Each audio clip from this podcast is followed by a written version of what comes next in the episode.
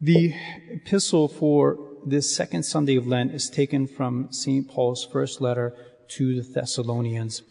Brethren, we pray and beseech you in the Lord Jesus that as you have received of us how you ought to walk and to please God, so also you would walk, that you may abound the more. For you know what precepts I have given to you by the Lord Jesus. For this is the will of God, your sanctification, that you should abstain from fornication, that every one of you should know how to possess his body in sanctification and honor, not in the passion of lust, like the Gentiles that do not know God, and that no man overreach nor circumvent his brother in business because the Lord is the avenger of all these things, as we have told you before and have testified. For God has not called us unto uncleanness, but unto unsanctification in Christ Jesus our Lord. Please stand for the gospel. The gospel is taken from the 17th chapter of the gospel of St. Matthew. At that time, Jesus takes unto him Peter and James and John, his brother, and brings them up into a high mountain apart, and he was transfigured before them. And his face did shine as the sun, and his garments became white as snow. And behold, there appeared to them Moses and Elias talking with him. Then Peter answering said to Jesus, Lord, it is good for us to be here. If thou wilt, let us make here three tabernacles, one for thee, and one for Moses, and one for Elias. And as he was yet speaking, behold, a bright cloud overshadowed them, and lo, a voice out of the cloud saying, This is my beloved Son, in whom I am well pleased. Hear ye him. And the disciples hearing fell upon their face and were very much afraid. And Jesus came and touched them and said to them, Arise and fear not. And they, lifting up their eyes, saw no one, but only Jesus. And as they came down from the mountain, Jesus charged them, saying, Tell the vision to no man till the Son of Man be risen from the dead. Please be seated. In the name of the Father, and of the Son, and of the Holy Ghost, amen. Dear Reverend Father, dear faithful, when you come to the church on a Sunday in Lent, you think that you can easily anticipate what the sermon is going to be about. You think Father is surely going to treat about the horrors of sin or the need for mortification and penance, the certainty of death, perhaps the passion of our Lord, and perhaps you're on your way to church this Sunday and you're like, what is Father Robinson going to speak about today? Maybe he's going to keep talking about our need to work in the spiritual life, or he's going to comment on the epistle of St. Paul well, I'm not going to talk to you about any of these things today. I'm rather going to choose a very unlikely topic. And I'm going to choose it almost because I think Holy Mother Church is asking me to speak about this subject. Today, I'm going to talk to you about heaven. The gospel today speaks to us about the transfiguration of our Lord, a brief moment of his earthly life when he allowed that heavenly glory to shine through and reveal itself. This glory of our Lord's body came from the glory of his soul, his human soul. And the glory of his human soul came from the fact that he possessed in that soul the beatific vision. In his human soul, in his human faculties, he was enjoying the vision of God while he was still on this earth. In other words, the glory that was manifested in our Lord's human nature on that day of his transfiguration is the exact same glory that you will have one day if you make it to heaven and possess the beatific vision. You will have that transfigured glory. If you go to heaven, your body will be transfigured your face will shine like the sun. Your garments will become white like snow. Why would Holy Mother Church tell us this story, choose this story specifically when we are in the midst of Lent, we're 25% of the way through Lent, and so we still have a long way to go. Why did our Lord himself become transfigured before his three favorite apostles? The answer to both of these questions is the same. In other words, the same reason why our Lord transfigured himself before the apostles and why Holy Mother Church presents this story to us in the midst of Lent, it's exactly the same reason. St. Thomas tells us why our Lord was transfigured, and this reason, as I say, is the same reason why the church tells us about this story today. He says, look, if you want someone to travel on a road that is extremely rough and difficult, but the end of the road, the destination that you reach after the road is traveled is delightful, then you need to start by instructing the person about that end of the road. You need to tell them what's at the end of the road before they start to travel all the way along it and experience all the difficulties of that road. So that you can motivate them, so that they will have the proper motivation to um, slog it the whole way, you know, to keep going when that the, the going is, is difficult. Take, for instance, the construction of a massive church like, like they're, they're planning to do in St. Mary's. It's going to take a lot of blood, sweat, and tears to build the biggest church of the society um, in the whole world. And the ground has not yet been broken. There's going to be a, a long, difficult road to the completion of, of the church. And so those who are designing the church, they, they know that it's going to be difficult. And so they begin by showing uh, pictures to people of the finished product. They give people the ability to do a virtual tour of the church before even the church has even been started. So you can go through and see what the church will look like once all that blood, sweat, and tears has been shed and fallen to the ground and, and the, the edifice is constructed. And so that image of the completed church is meant to sustain all of those who are involved in the project throughout the whole building of the church. It's meant to motivate them to persevere in their labors until they reach the end of that long road. And the exact same thing was true for the apostles.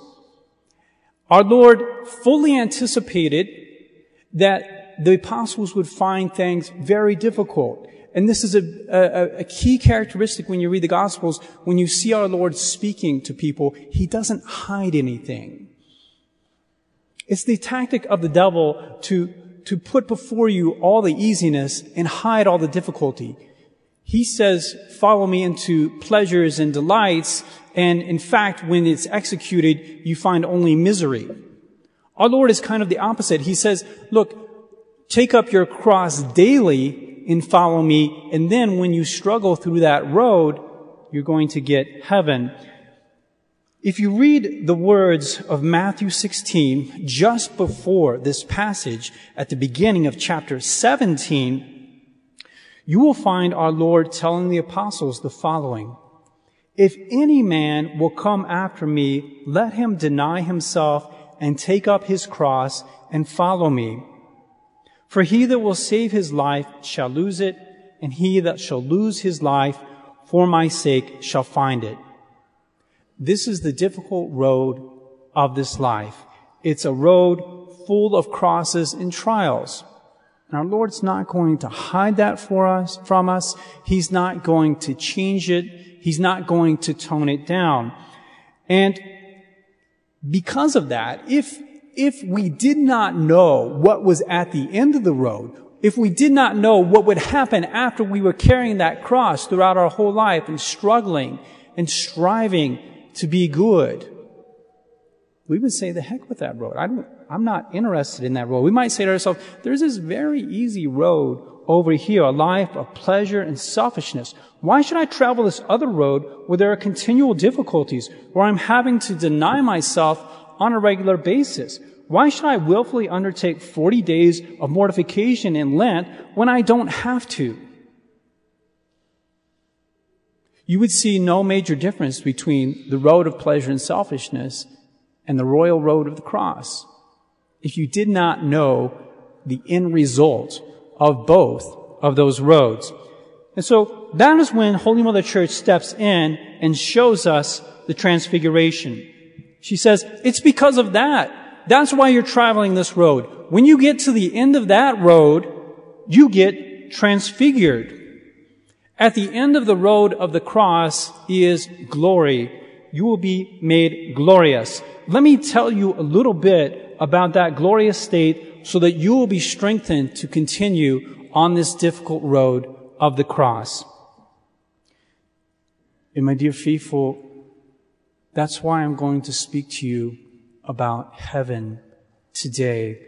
That's why we're going to try to forget for the short space of this sermon, okay, kind of a short, we're going to try to forget all the difficulties that we have in this life, all of our trials and tribulations, all of our struggles against the world, the flesh, and the devil.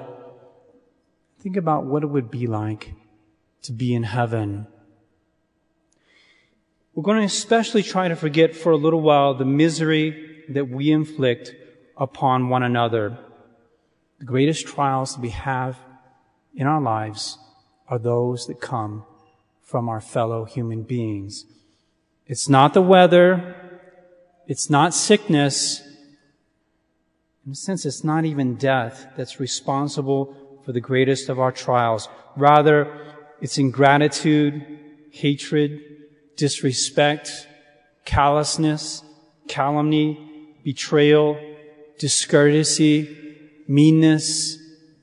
These are the things that create the greatest trials in our lives. No greater suffering is inflicted on human beings than that which comes from human selfishness.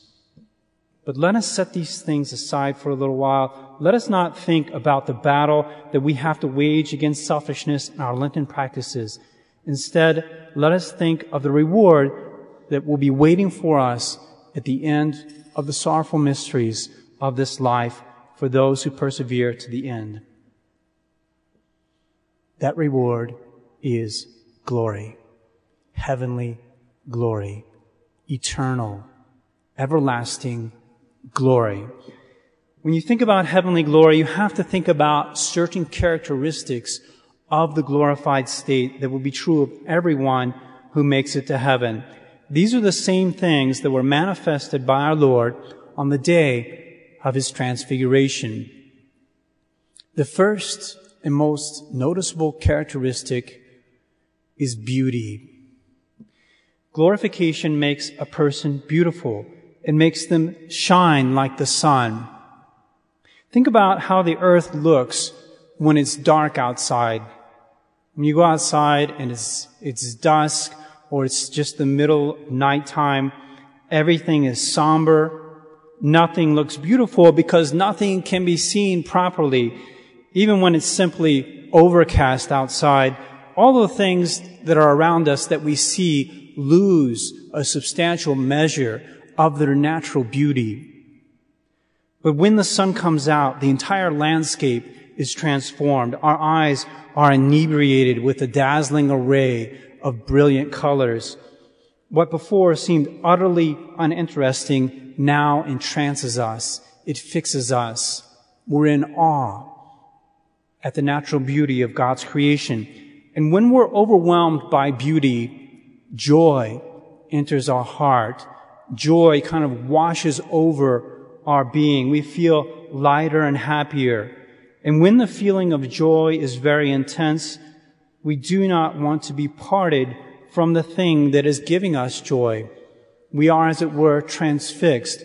We can't move as long as the source of that joy is present before us.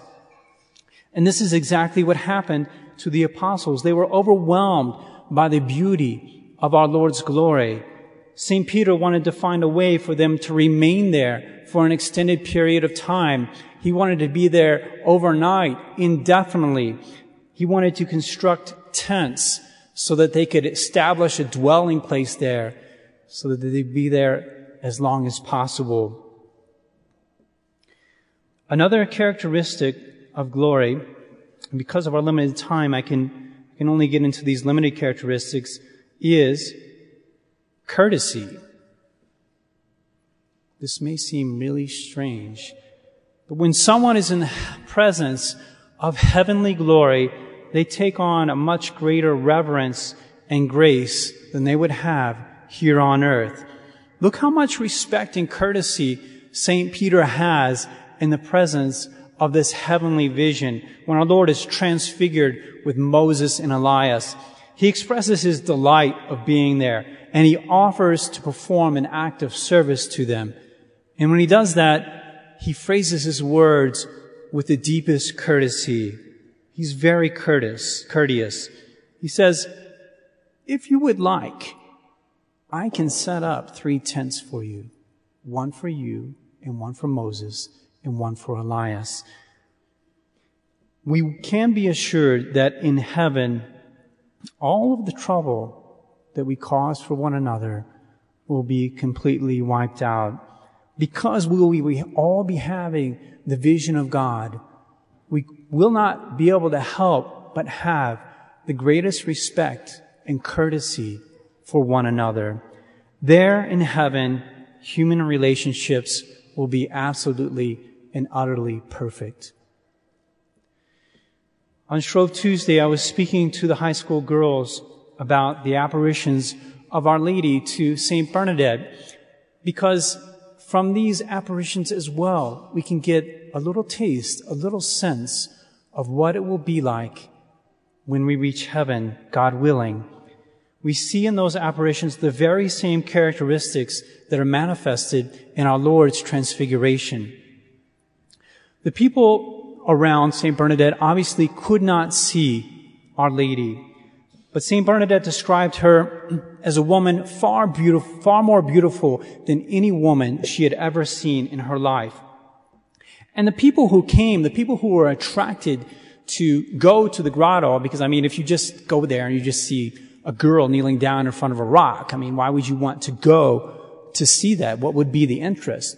Well, the interest was in looking at St. Bernadette. St. Bernadette was so transformed in herself just by looking at Our Lady, just by looking at the beauty of someone who had a glorious heavenly body, completely transformed the, the whole aspect of St. Bernadette herself. St. Bernadette herself became extremely beautiful just by the fact that she was looking at Our Lady and everybody wanted to look at Bernadette.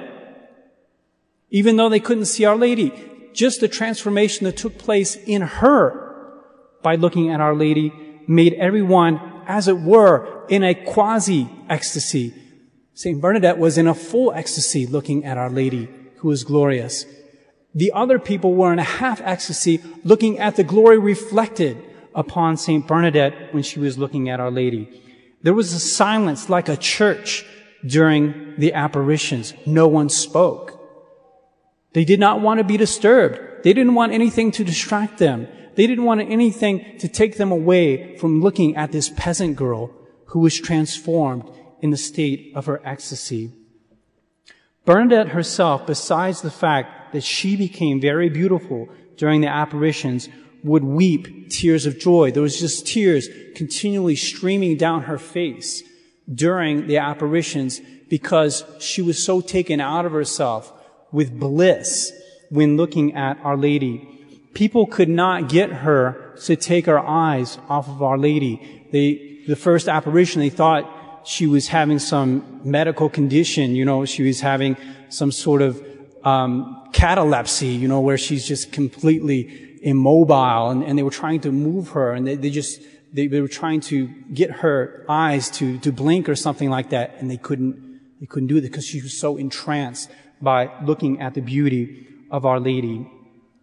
Besides that, absolutely everything in the relationship between Our Lady and Saint Bernadette was graceful and courteous with a grace and courtesy that was not of this world.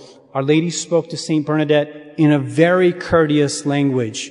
Would you do me the favor of coming here for two weeks every day? Language like that. Meanwhile, Saint Bernadette was most respe- respectful to Our Lady. And when she saw the grace, the heavenly grace in the movements of Our Lady, she would imitate it. And again, the people were just utterly transfixed and just seeing simple gestures performed by St. Bernadette when she would bow or when she would make the sign of the cross, the way she made the sign of the cross was so astounding that people would walk away and say, that must be the way they make the sign of the cross in heaven.